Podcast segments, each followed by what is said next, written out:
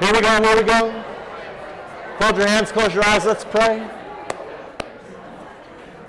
Lord God, Heavenly Father, who of your fatherly mercy spared not your only begotten Son, but you gave him up to sin and death on the cross. So we beg you, send your Holy Spirit into our hearts, that we may be fully comforted by his grace, be on guard against all sin, and patiently bear whatever you send us to suffer, that following him all the way home, we may live with you forever. Amen. Amen. Okay, we're starting late and we're leaving early, which means we'll never get finished with this. So we'll have another go at it in a couple of weeks. This is a big week, of course. Thursday is, fabulous with the stripping of the altar, and Saturday, it's better than Christmas Eve. It's remarkable kind of stuff. And then a big party on Saturday night, so, and the old, Kirby's father's rule, you can stay up as late as you want on Saturday as long as you can get to church on Sunday, so good advice. So it's a big week. There's confession, I think, each day, Tuesday, Wednesday, Thursday, Friday, if you want to come to confession. So you can find us. But it's a nice week, and we're very glad you're here. We're very happy that the Ladics are here, Pastor Ladik and his lovely wife, Jean, who really is the glue that holds it all together. And then, of course, everybody else. The music was fabulous. And we, please, let's not take it for granted how much work that takes, and how really wonderful the musicians are here. So thank you very much to them. So, and then let's see if we can get some good done. What happens now is I realize my time is limited and I have so many things I want to say to you, and we're coming to the end of the year. And so, as you can tell, the outlines grow. But I'm actually trying to give you some things that you might hold on to into your future. So let me sum for you then the basic thing that I want to say to you today, which is this. You've probably thought about the Lord's Prayer as primarily praying to the Father as Jesus prays to the Father, which of course is true. But I want to try to convince you that the Lord's Prayer is actually Trinitarian, that our Father of course names the Father, but thy kingdom come is actually begging for Jesus. That is, the kingdom of God is embodied in the flesh and blood of Jesus. And then when we pray, thy will be done, it's actually begging for the Holy Spirit. So this is a different way of thinking about the Lord's Prayer, but the beginning of the prayer is, Father, Son, and Holy Spirit, come save the world. How is that going to happen? Well, it's going to happen by caring for our bodies, daily bread, caring for our souls. Forgiveness is primarily the way that we're cared for and cared for others. And then that we're protected from evil as we go. So deliver us from the evil one. And then the great confession that it will all turn out okay. Kingdom, power, and glory are yours. There will be a day when the Lord will sort us out. He'll sort everybody out. You should pray for your enemies in this way, that God would sort them out mercifully. And God will do his best to do that. So you don't need to be angry. You don't need to have enemies. You don't need to hate. You don't need to be violent.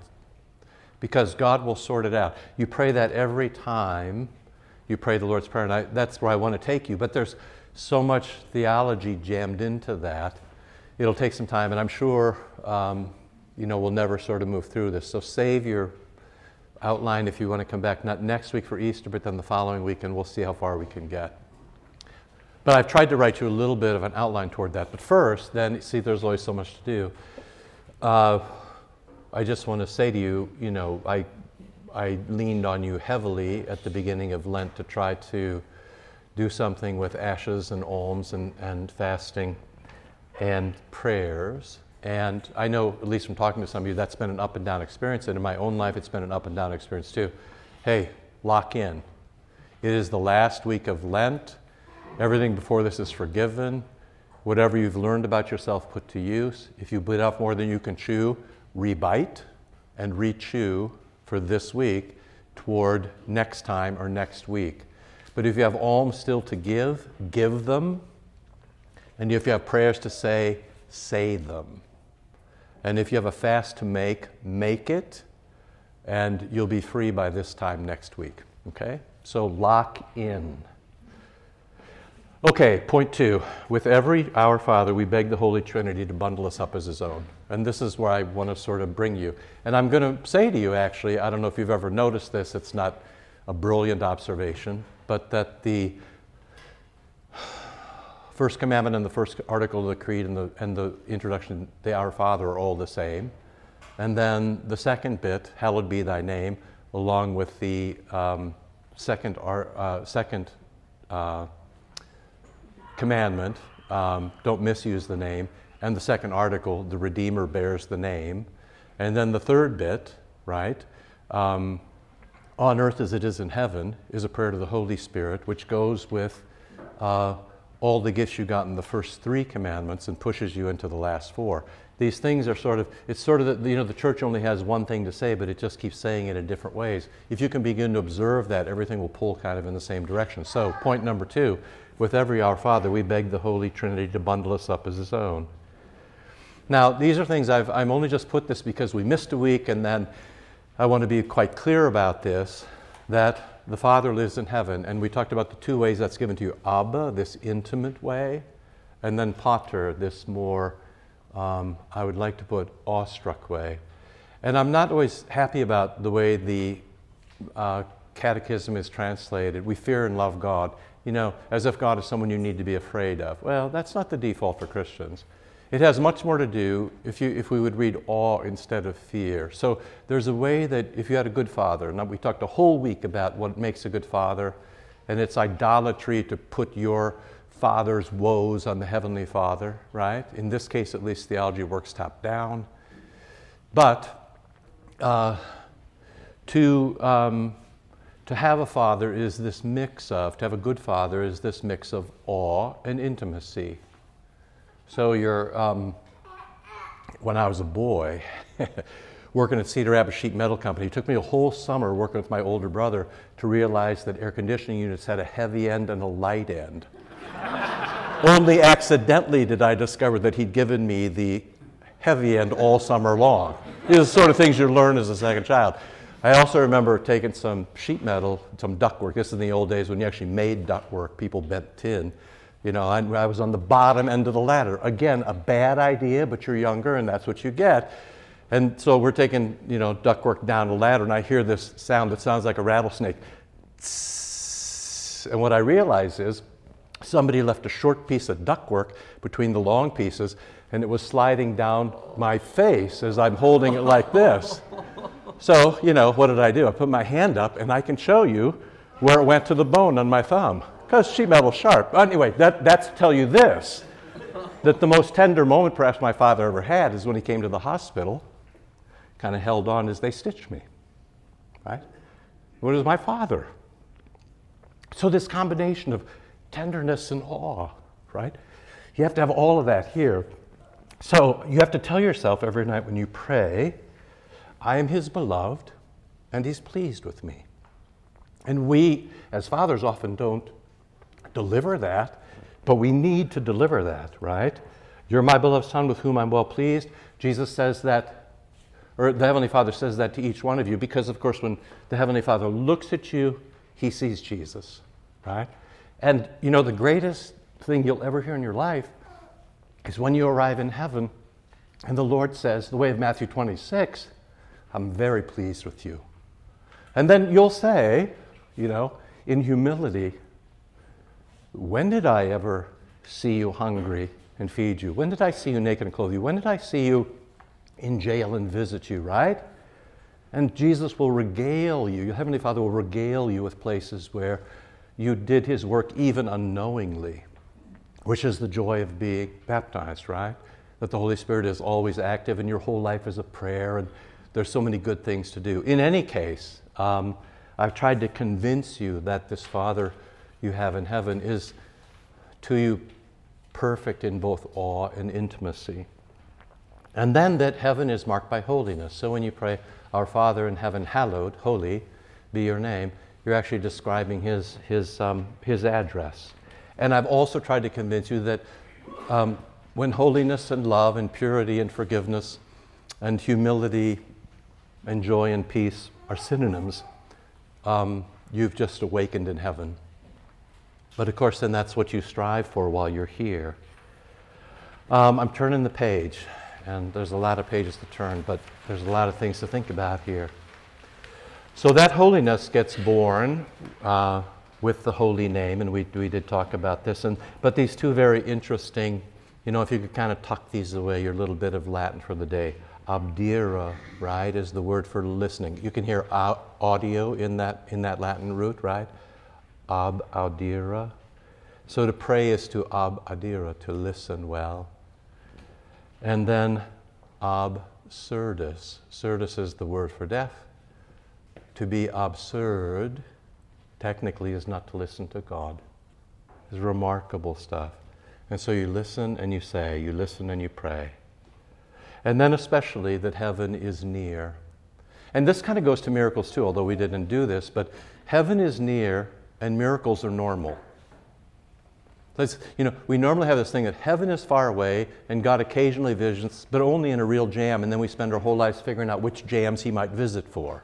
Does he only visit for good people or bad people? Who does, you know, only for America or somebody else, right? No. All of that is wrong. Heaven is near, not far. God is present, not distant. And our sins hold back his continuous miracles, not he occasionally does miracles to shake us out of our sins. No. He went to the supper today. Jesus appeared from the cross on Good Friday on the altar. That's why everybody genuflects. So God is near, and miracles are common. We have a completely deficient cosmology, but all that is bundled up into our Father who art in heaven, hallowed be thy name. Your holiness has come near, and if you need proof, there it is in, and I beg forgiveness already once this morning, it's there in Eden, the Ark of the Covenant, the Tabernacle, the Temple. I didn't say the Blessed Virgin Mother, but I should have. Mary, Jesus, and in the sacraments. Same. Heaven has come near in all those places. Come near for you as a miracle, intimate and yet filled with awe, and here to make you holy, which is to say, part of the kingdom of God. And so I've tried to convince you then that heaven and earth interlock and overlap, a great phrase from N.T. Wright. And they do that particularly in the flesh and blood of Jesus. And then someday, home you'll go. So point number 3, our Father goes with the first 2 commandments, don't have any other gods and don't take my name in vain, and also the first article, I believe in God the Father, maker of heaven and earth. These things are all same. They're just different ways of expressing, more fully and less fully, or more conceptually perhaps sometimes and more mystically at other times, what it is that is being said. And now if you can hear that Jesus, when he prays, and you remember how this started, these disciples see Jesus praying, sometimes all night, sometimes on the Mount of Transfiguration. And they say, I want what you've got. Teach us to pray. And then Jesus doesn't tell them, kneel, turn to the east, make the sign of the cross, hold your breath. But he doesn't any of that kind of stuff, right? Jesus says, when you pray, say the words that I say. And so you're given this great intimacy with God your Father.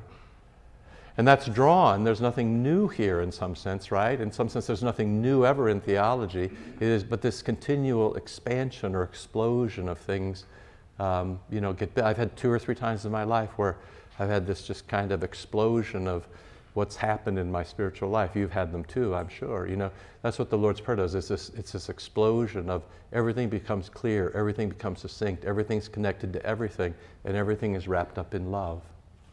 And when that happens to you, you should pay attention, even though it's at times extraordinarily uncomfortable, because it shakes things that you thought might have been unshakable. So Jesus prays this way from the first commandment, our Father, don't have any other gods. Same. And it's a Father who's holy and true and just and beautiful. And it echoes the second commandment, his holy name, to the intimacy of Papa and Father, intimacy and love. And you get that expressed in the first commandment. And then at point number 3, this beautiful thing from one of the Vietnamese martyrs. Prayer is the breath of the soul. Without prayer, the soul suffocates. Through prayer, I live in you, Lord. I live in you as a baby in its mother's womb. This is interesting. Now, we talked about simile, metaphor, as, like, and decree is. So here it is, God as mother, if you will. I live in you as a baby in its mother's womb, with breath united to hers and heart beating in rhythm with her. See this, what a genius expression this is of the Christian life, that you would breathe the way God breathes, that your heart would beat the way God's heart beats, that you would do the things that God does, you'd see the way God sees. You wouldn't waste a moment. It would all be perfect because heaven is near and miracles are everywhere, and here we go. Lord Jesus, you are my model. The gospel portrays you as praying an entire night on the mountain. You prayed before working miracles, before choosing your apostles, and during the Lord's Supper. You prayed as you sweat blood in the Garden of Gethsemane. You prayed during your agony on the cross. You, the incarnate Word, prayed also with Scripture. Your existence was one of continuous prayer. So now, pray without ceasing, this verse that ties, pastors and Christians in fits. Right? What does it mean to pray without ceasing? It means with every breath, it means with every heartbeat, you confess God and do what He asks you to do.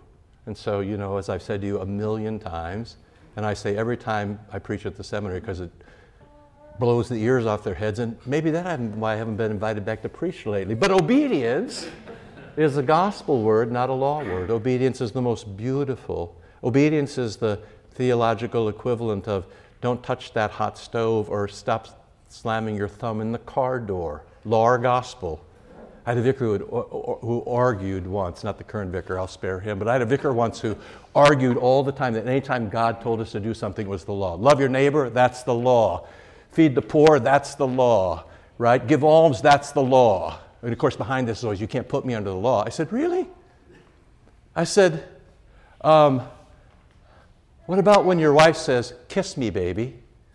He looked at me like, law or gospel? Then he said, I don't want to play anymore. You don't have to play, but you're being dumb. So you turned toward your Father with a loving heart, and everything was in service to God's glory. Hallowed be thy name, thy kingdom come. See?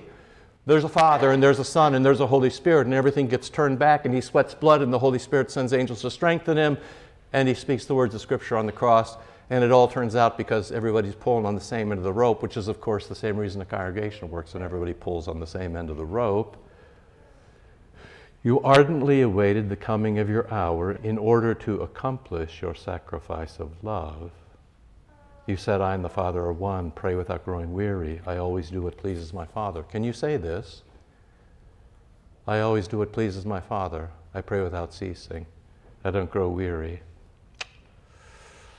You help me understand that unceasing prayer is communion with the Father, and in practice it always consists in doing the Father's will. Let me translate that for you to say that there's no distance between God and you, and no distance between your thinking and your doing.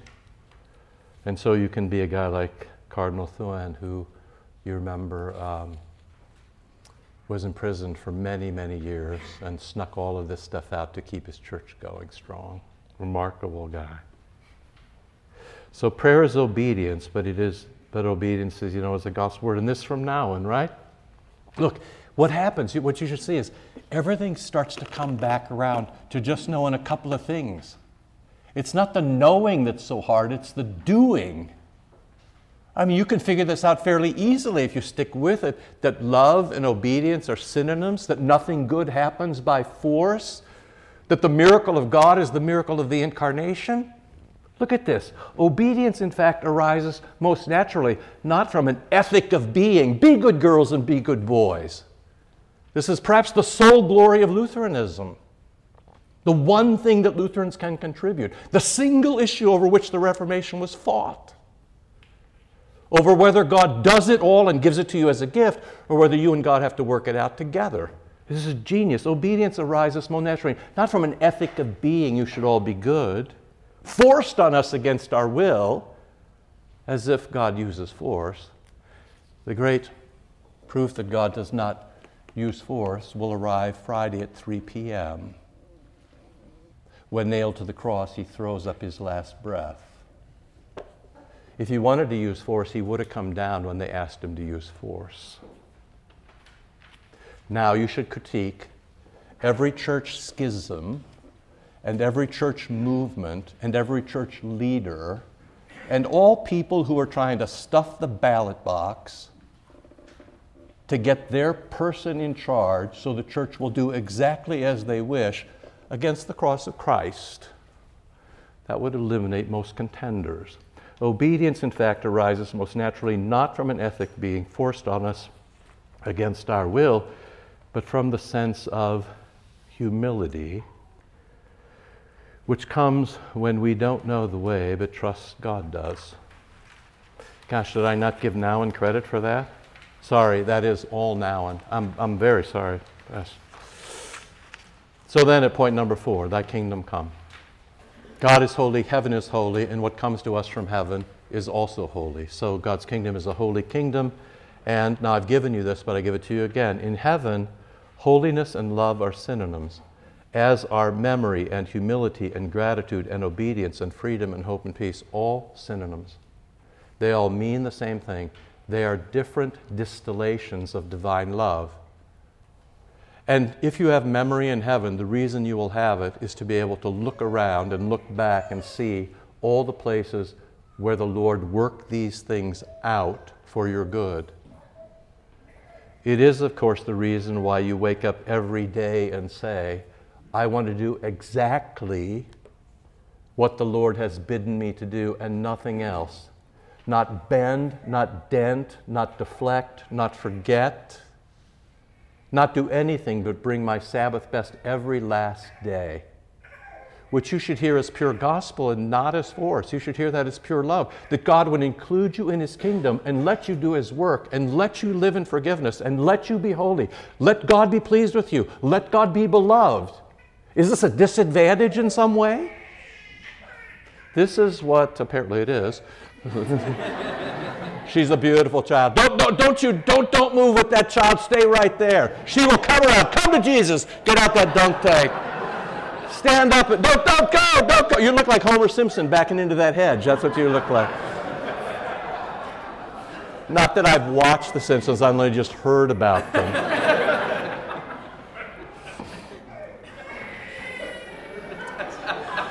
Hey, all that stuff I said about, intimacy and awe, apparently in real time. Yeah. Not for me, not for him. He's glorious. All right. So remember that if you saw God face to face, that would be sort of the end of you. You get a glimpse of that on Transfiguration, where just for a moment the disciples get a rough glimpse of what it means to be Moses or Elijah or Jesus or the Father, right? And it's overwhelming even in its mediated form. It's overwhelming. Because if we saw it face to face, that would destroy us. But because God will touch us with words, the Father's great condescension is creation. The Son's great condescension is incarnation. The Spirit's great condescension to us is Scripture. These three things, right? Creation, incarnation, and Scripture. Amen. So this is the way that God makes sure that we are saved. And if we're not saved, as Lewis said, the door from hell is locked from the inside. The glory of Christians lies not in brilliant achievements, but in doing what God wants of them. We all may have the honor of obeying him. That's the glory of St. Joseph. All greatness consists in conforming ourselves to God's orders. This is what Jesus teaches us, hidden with his humble family, Mary and Joseph, when he joins to the obscurity of his life, because they are very dear to him. Let us take our part and hide ourselves with Christ. He is still hidden. He is hidden with the Father. And as the Holy Apostle says, we are hidden with God in Him. As we are hidden with Him, it is not in this place of exile. So the earth is a place of exile, temporary, destroyed, ruined. It is not in this place of exile where we should seek His glory. But when Jesus shows Himself in His majesty, it will then be the time to appear. When Christ your life appears, then you too will appear with Him in glory. Oh God, how sweet it is when we will be able to stand forth in that day when Jesus will praise us before His holy angels. My brother, my sister, be remarkable stuff. It's a reason not to fear death so much as we do. Before the whole universe and before His heavenly Father, let men be eternally silent about us, so that Jesus Christ may speak of us on that day. So that's what you're aiming at. And then, I say to you, every time I've given you this now for a year, I've said to you, you should read this, and I haven't read it to you. And I always say to you, it's the most brilliant thing I know about love that I've ever read. But I probably should read it to you at least once, before, well, just once. But Nagel.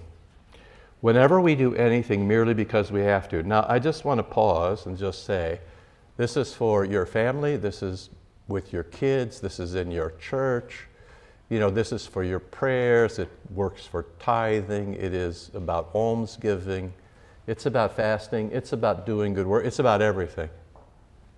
In everything, you observe the distinction between force and love, which is to observe the distinction between law and gospel.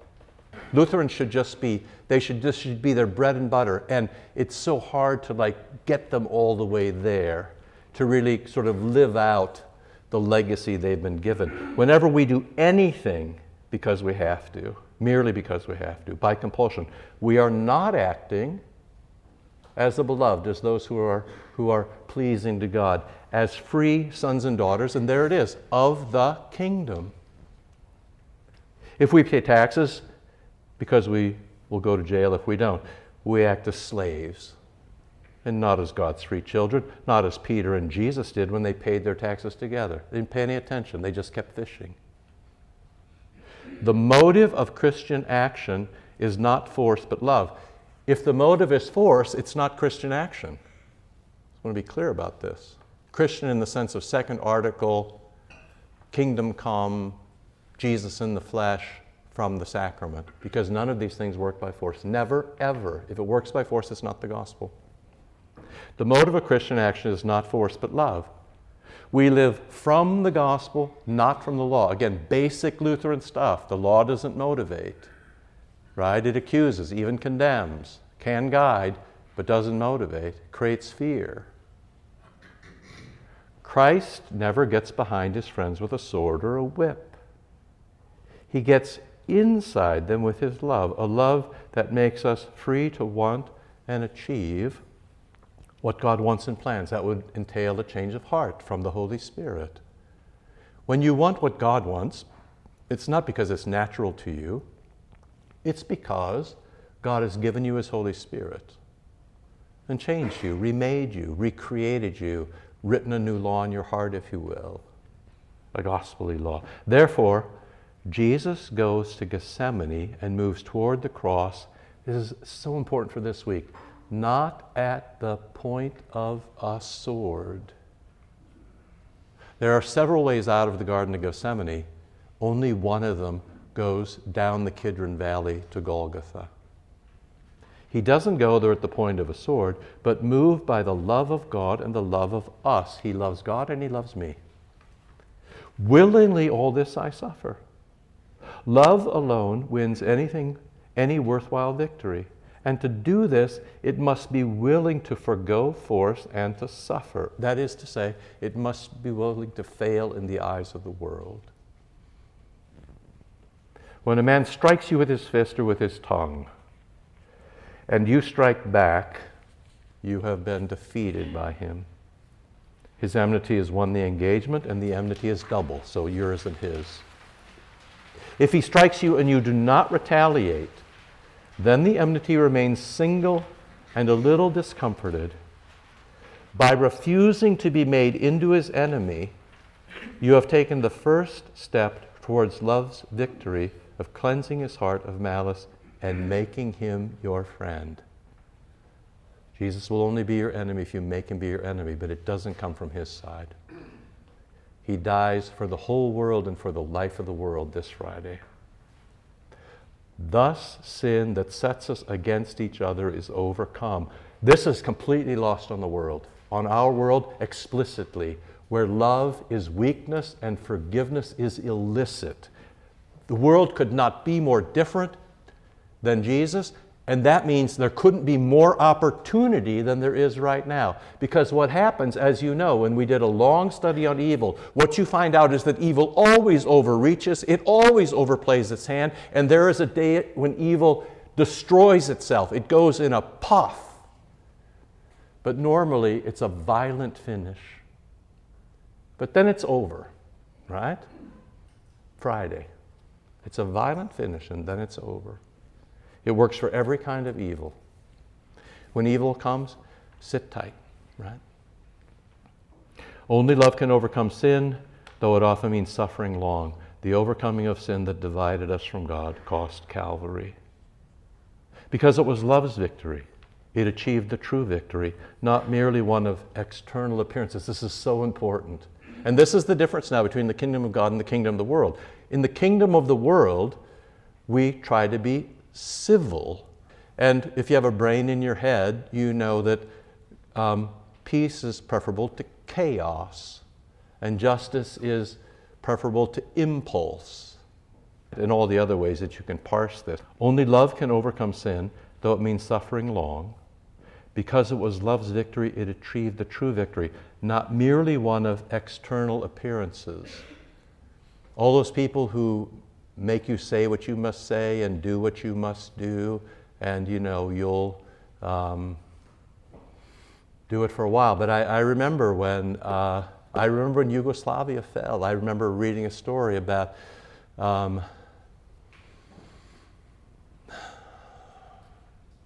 can't remember actually which way it went, but there was this really interesting story about there were these two guys who had lived next door, a Christian and a Muslim, had lived next door, been forced to live next to each other in peace for 25, 30 years. And when it all blew apart, one of them loaded a gun and went next door. And when his neighbor opened the door, he shot him between the eyes.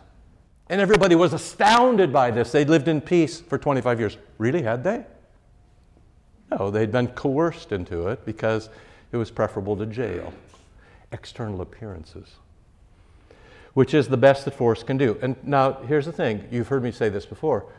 Force is necessary to create external appearances. You shouldn't hear any of this as a diss on police, military order, judges, blah, blah, blah. No.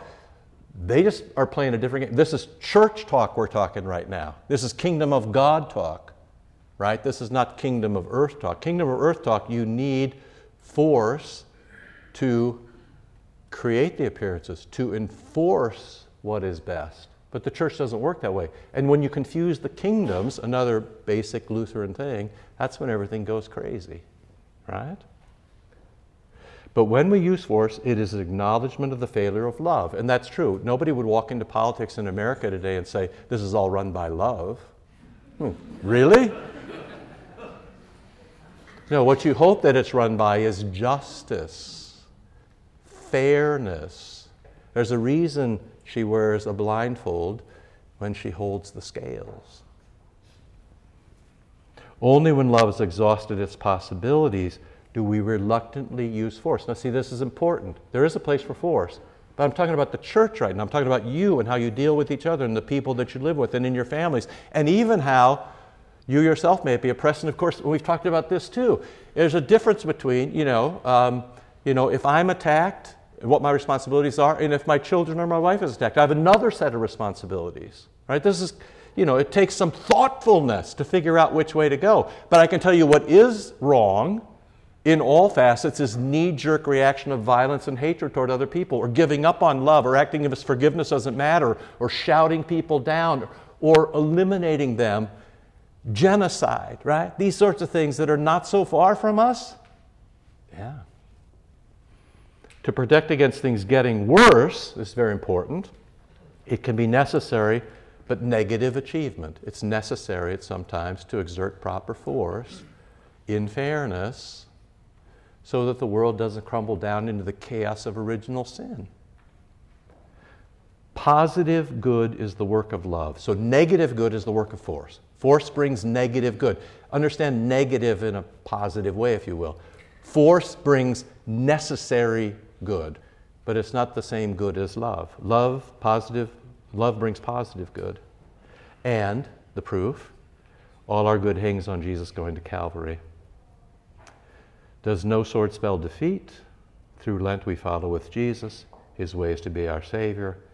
But are we following ever closer or slipping from his way to something more reliable? I just have to tell you, church politics is the first thing that comes to mind there. All the reliable people that would love your vote and could just straighten it out if you only gave them the chance. Beware. I mean, be frightened, very frightened. So, you know, that's about 17% of where I thought I was going, but... here's the thing, if I died and thought that you could understand that the outcome of love is positive good, I'd think, well, my life actually mattered. So there you go. Lord, remember us in your kingdom and teach us to pray. Our Father, who art in heaven, hallowed be thy name. Thy kingdom come, thy will be done, on earth as it is in heaven. Give us this day our daily bread, and forgive us our trespasses, as we forgive those who trespass against us. Not into temptation, but deliver us from evil. For thine is the kingdom, and the power, and the glory, forever and ever. Amen. Hey, thanks. Love you. It's going to be a great Easter. All is well.